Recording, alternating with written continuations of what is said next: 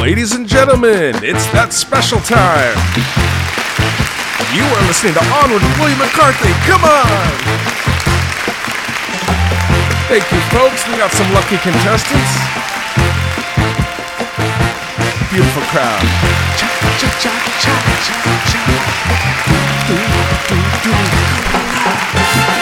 Hey! Mommy, mommy, mommy. Come to me, dance. Let's dance. Cha, cha, cha.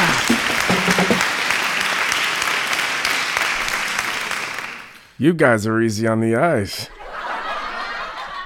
Seriously, I haven't seen humans in a couple months. Sitting here, I I'm underwear optional. I, I, it's a hot date to go to the corn market. Yes, it's true. Tough, tough. Times are tough. Hey, hey, hey. All right, guys, let's get to this podcast. How's everybody going? I'm sorry. It's, I gotta make this sound like some weird old uh, funky comedy show. I just it's fun, man. I gotta keep myself entertained out in, in this in this era. You know what I mean? Um, a lot of really great feedback uh, on the podcast last week, and I really appreciate it. Um, you're gonna probably hear some loud noises today because we are in uh, the old New York City, and there's just crazy construction going on. You'd think it would have uh, all stopped due to everything that's going on, but they're developing this area so much. It is, uh, yeah. So it's it's the sound of gentrification, folks, and the and the guise of jackhammers and some, you know, I guess it's giving people employment. Yeah, maybe I was getting a little bit uh, spoiled that uh, everything had calmed down. The celebrity stuff was gone. The sports were gone. We could all kind of just focus on ourselves and be still with ourselves. And, you know, nope. They are developing condos still, folks. Um, school system is not in, but condo people are having their homes built. Weird it's been really nice to not think about class frictions and class struggles. Um, I used to be in this neighborhood in 2002 uh, with my band Pela, Eric, and I, and it was literally a ghost town. A ghost town. I was laughing to myself the other day. There was a picture someone had put in front of their apartment, a long time old school red hooker, and it said Starbucks coming soon and it was prophetic. I mean, they knew. We knew. I mean, there's no like you don't have patches of land in this city that just go unused for long. Um, and even if they go decades, everything is worth something here. And it's that weird. It's like a pencil. It's like the tip of the pencil. It's like the the pinnacle of the West is like Wall Street and Times Square and CNN and dun dun dun dun dun dun dun dun. So me doing this like little talk show bit is actually me kind of laughing at a, you know, a, a era of yesteryear. I've never seen the show Mad Men, but I think I should because it, it speaks to that. But when I grew up, there was really crazy old talk shows like Family Feud. The guy used to kiss complete strangers on the lips. Does anyone remember that guy? In America, this guy would literally like had a talk show and like dun dun dun, dun come out like hello and our first guest and he would or our first uh, contestant he'd like lean over and kiss her right on the lips. And this guy was like kind of gross. And what was cool about actually the 80s you know is there were guys that were in their mid 60s so these people were like from the 40s really. They had careers like frank sinatra was still around when i was a kid and uh, these old talk show guys, you know, Johnny Carson was on television, and they all were from this kind of old era where you could chain smoke on television. You could, you know, boys were boys and men were men, and it was just this old, uh, it old brand of, of of Americana and American entertainment, and it was much like old diners. I should call this this nostalgia podcast, but like you know, it, it didn't make a lot of sense, like why anyone would have like avocado green linoleum. But I guess if everybody was doing it, um, it was fine. I remember people smoking in diners, and just that old guard. Uh, very fascinating to watch them because when I grew up, they were like in the twilight of their life. Uh, it, it's, you know, I remember when Johnny Carson retired. Um, Frank Sinatra. Like I, I, I, was saying this in another podcast. I was really getting into Miles Davis, and when Miles Davis was in Rolling Stone magazine, and I was like 12, I was in grade school, and I'm like, who is this galactic dude? This galactic space bro. It just like looked crazy, and um, you know, Frank Sinatra himself had this really strange patch where everyone was, you know, the Ike and Tina Revue were huge. And a lot of those, like, you know, wartime guys, they had to either, you know, shit or get off the pot. So a lot of them went to the, the casinos. There's Vegas, but for every Vegas, there's also a, you know, shitty little Reno. So these guys would end up in these, like, revues or these variety shows and stuff. And Frank Sinatra came out and he literally was like the king of cool, much like Miles in his time. And he, uh, you know, everyone's like, Frank, you should try a butterfly collar. You know, this this disco thing's getting hot. You know, and this uh, Sonny and Cher or uh, Ike and Tina, and they really they tried to get him in this like Ike and Tina Revue. And I believe that he had a TV show for a little while, and he just he looked out of shape. He just was completely couldn't understand um, jumping around on stage. Can you imagine? Growing up in the 80s was such a fascinating thing because there was a lot of guys that just couldn't keep up with the Duran Duran and the Wham and the John Hughes films. And they couldn't keep up with the culture of breakdancing and parachute pants. And it seemed like the Nashville and country Americana scene sort of like became an enclave. and people, you know, a lot of the uh, the old Sun Records guys, um, hit out in that enclave, and Johnny Cash was one of them. And you know, they, it's really sad what happened to uh, Dylan. Made some really terrible Christian records. Neil Young made a, a an atrocious uh, record with a vocoder. He tried to do like a keyboard synth record. Um, I think Johnny Cash just threw in the towel. You know, people ended up playing at like fairgrounds and stuff. And I am proud of being a Gen Xer because um, Rick Rubin and uh, Def Recordings and stuff started, you know, having a revival with these guys and trying to bring their careers back. And Johnny Cash probably did the best out of all those guys that came back. And you know, shame on us. I get it. I was mesmerized by the uh, by you know pegging my pants and oh God, there's so many bad fads. Jazzercise. Anyone remember that? Remember those little miniature, um, those little miniature trampolines? There's a bunch of like, uh, a lot of like exercise fads. Anyways, those guys, yeah, it's like almost like the the new era that came in just sort of like um, had no place for them. And Frank Sinatra, God, you know, I, I read the other day Frank Sinatra died at 83. God, that guy was lucky to live that long.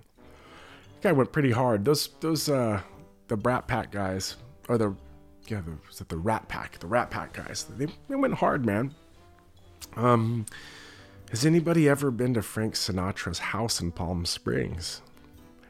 Crazy, man. The tennis court of his house is like no longer on his property. It's just kind of to the right of it and it's sort of in a field. I think they probably cut the property down. But when you go there, I've gone there on my motorcycle a couple times and like you just look at it and you're like, that's, that's where Frank lived, man. F- Frank Albert Sinatra. It's, it's incredible. That's where Frank Sinatra went and hid out. He lived in Palm Springs. And if you drive around there and you, you talk to people, apparently there was like a real rule, like, you know, because people didn't want Frank to stop coming to their restaurant, so you weren't to bother him. And uh, the staff at this one bar that I went to was told, um, you know, it's all lore now, but they, you know, they're they're explicitly told like, you're not to look at Frank like don't even look at him like just if you're checking his id or whatever just look down and wave him in. Like just you know don't bother him leave him alone. And what happened is uh, this story that i that i was reading uh, might have been a documentary was that frank after you know going through this a multiple times would go out to have a good time and no one would be talking to him. So he couldn't figure out what was happening. So at one point he goes out and he's just checking people's ids for them coming into the bar which i think is a really hilarious story but yeah, you're like, wow, you're the king. Like you're, you were the king before the king. you start you think about those characters like in, in popular culture. Like there was there was obviously Buster Keaton, Charlie Chaplin. Um, there was Frank Sinatra. There was then there was Elvis, and and after that there were the Beatles. People don't know this. I'm not a real big Beatles guy. All right, let that sink in. I don't know. Some people get really at arms when you say that, but I just I, I wasn't a, a, Beatles guy. I, I I think when I was a little kid, like maybe 11, I I really um, liked the White Album. Uh, but it didn't do it for me, and I, there's no doubt they're phenomenal musicians and they're timeless, like in the recording techniques and everything about it. I mean, their story's fantastic. Um, it's weird, even when you when you do music long enough, even when you don't seem to have a connection to a group, you kind of cross paths with aspects of uh, of their journey. I've crossed paths with. Um, I went to you know in Hamburg. I used to play there a lot. I still do, and the, you know there's like the area where they played.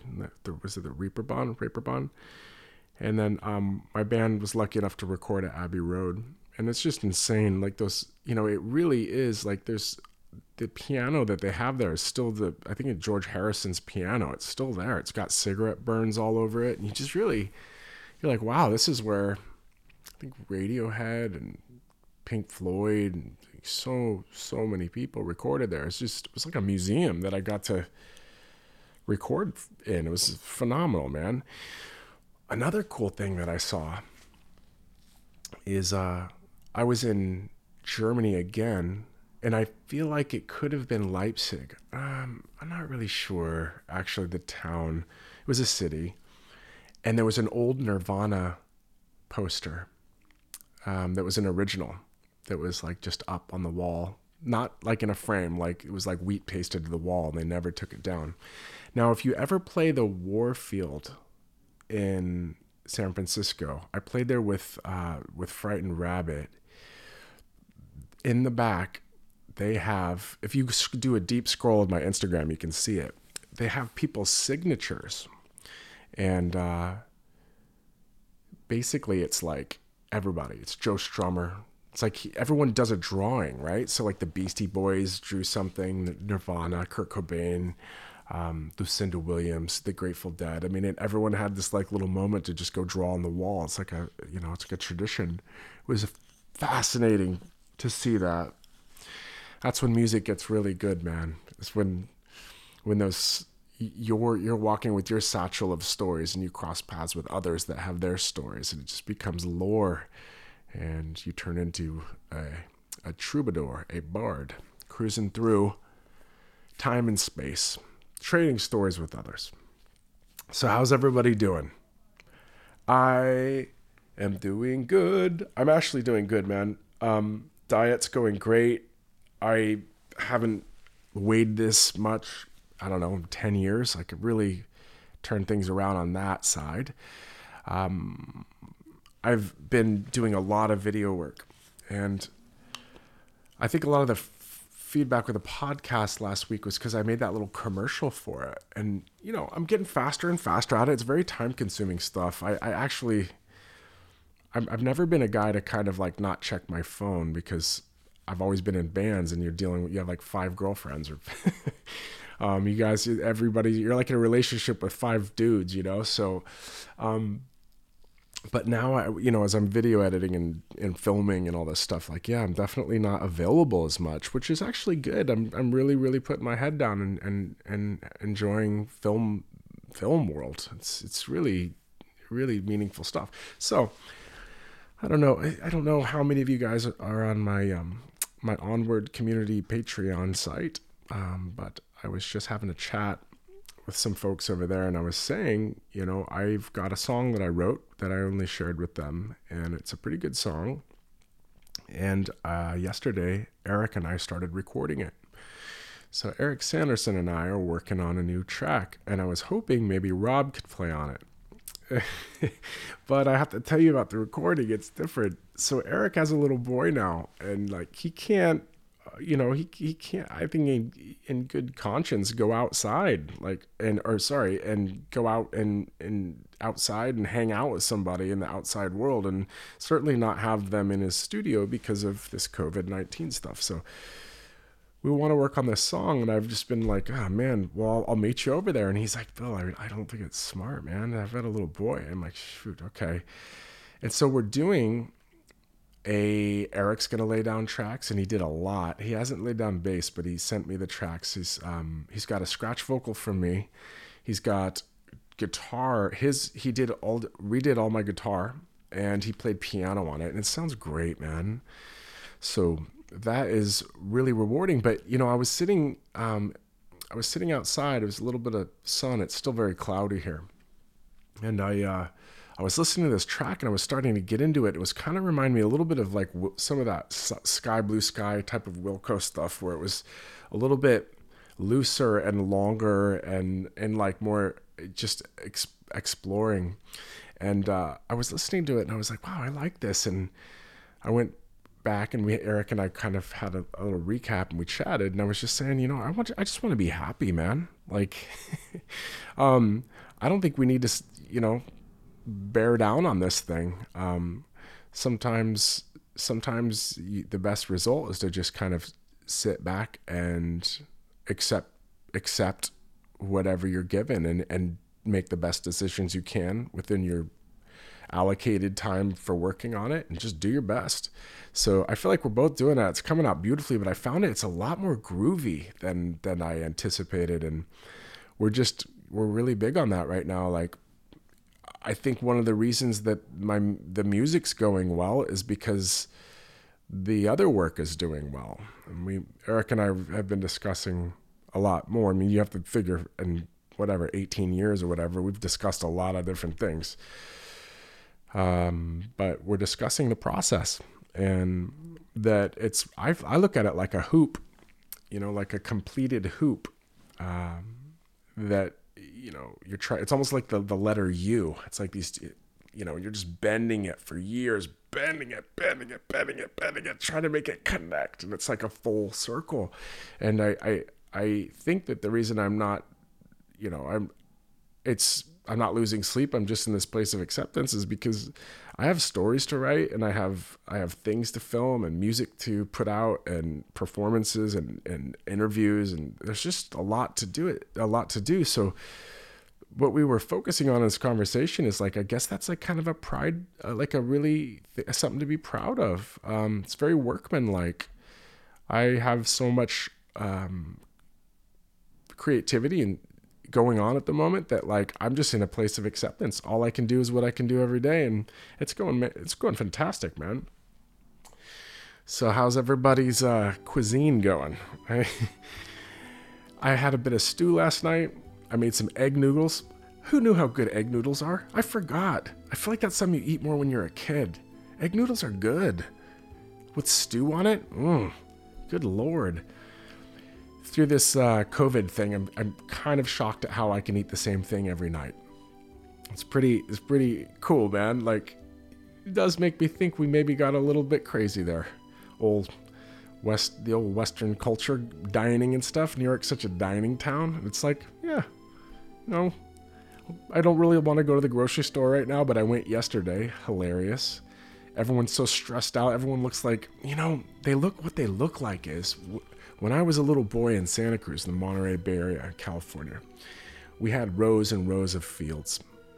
And uh, something that's really big is asparagus and artichokes um, from that region. And so the migrants would work there. And I've written a lot about this and I wrote about it in my book it's just the smell of manure in the morning and seeing these guys, you know, because of the pesticides, they really wrap themselves up. They look like Bedouins, you know, traveling by moonlight, camels uh, across North Africa. No, they they they're like they look kind of like um, uh, Sandinistas.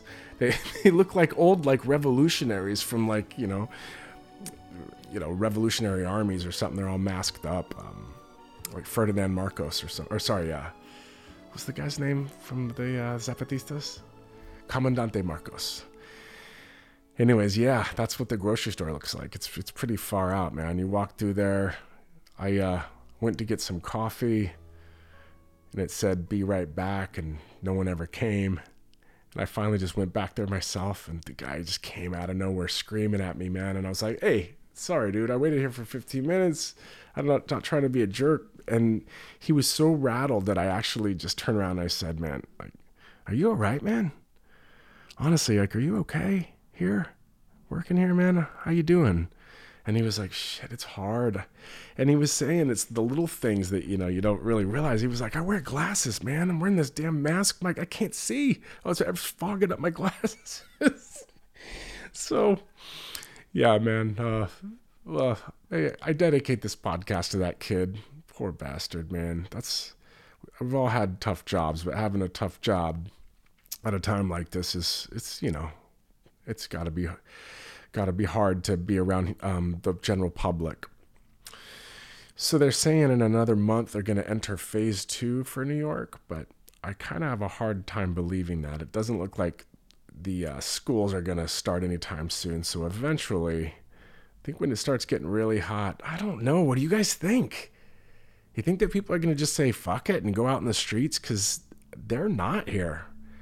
I know that around the world, people are kind of handling it differently, but people, they're not messing around. I mean, I, I kind of, I've kind of curtailed my walks to just going around the block a couple times, and that's it. And it's, I will say, whatever that masterclass was, I, I saw some ad for it, and the lady's like, you know, the number one you know the thing that that threatens artists today is like interruption. It's just like being interrupted by their phone or the ba ba the ba. I'm getting so much work done and it feels so good. And uh, yeah man i was just checking in with you guys. I uh, i've talked to a few close friends of mine and people will um, they'll reach out to me. You know i have fans write me and stuff and uh, i try my best to write people back but sometimes when it's when it really adds up, like I can't completely get back. But I will notice that um, a lot of people are a lot of people are going through stuff, which we all know. But it just then my meditation on all this shit yesterday was like I, I just talked to some friends of mine and their little their little three month old is having some real medical trouble and some challenges and stuff. And then I talked, you know, talked to another friend that's going through some stuff, and it's like, you know, I don't have problems, man it's hard being an artist and you know the world's a crazy place but like I, i'm not dealing with that. So anyone who is man i'm thinking about you it's um yeah it's it's I, I think all it's like all i can do is do my stories and my and my work and i think it might be time to play a show. I'm feeling that man. Just judging by some of the folks i've talked to i think people need some rocket clock I don't know if I'll do it for four hours and 11 minutes again, uh, but I think it could be time. I think it could be time. So feel free, guys, to write with some requests. I had a friend of mine, a friend Rich in Nottingham, and he was saying, you know what you should do? You should do a set of all covers, like all the covers you've ever played, or do a set of like, uh, like a, have your fans pick like a, a wish list or like a dream playlist and just play it or like do a you know some kind of charity thing and just I don't know. I thought that could be really fun. Um, well, art and music leading the way, leftovers all the way. Um, I wore underwear today, and it's all clouds, not a single sun ray. Just a little poem, a sonnet. Chin up, guys. Oh man, this is funky. A little funky. Haven't worn socks in a long, long time. I've been wearing these ugly sandals. Yeah. I just also sing things in terrible, like, not metal, but like the bad versions of rock trying to do metal, like really bad ones, like White Lion. yeah. Egg noodle. Yeah. All right. I'm going to do you all a favor and get my ass off this microphone. Okay. I shared my life. You shared yours. It was a dance. And I'd love to do it again. You've been listening to Onward with Guillermo de Santa Cruz.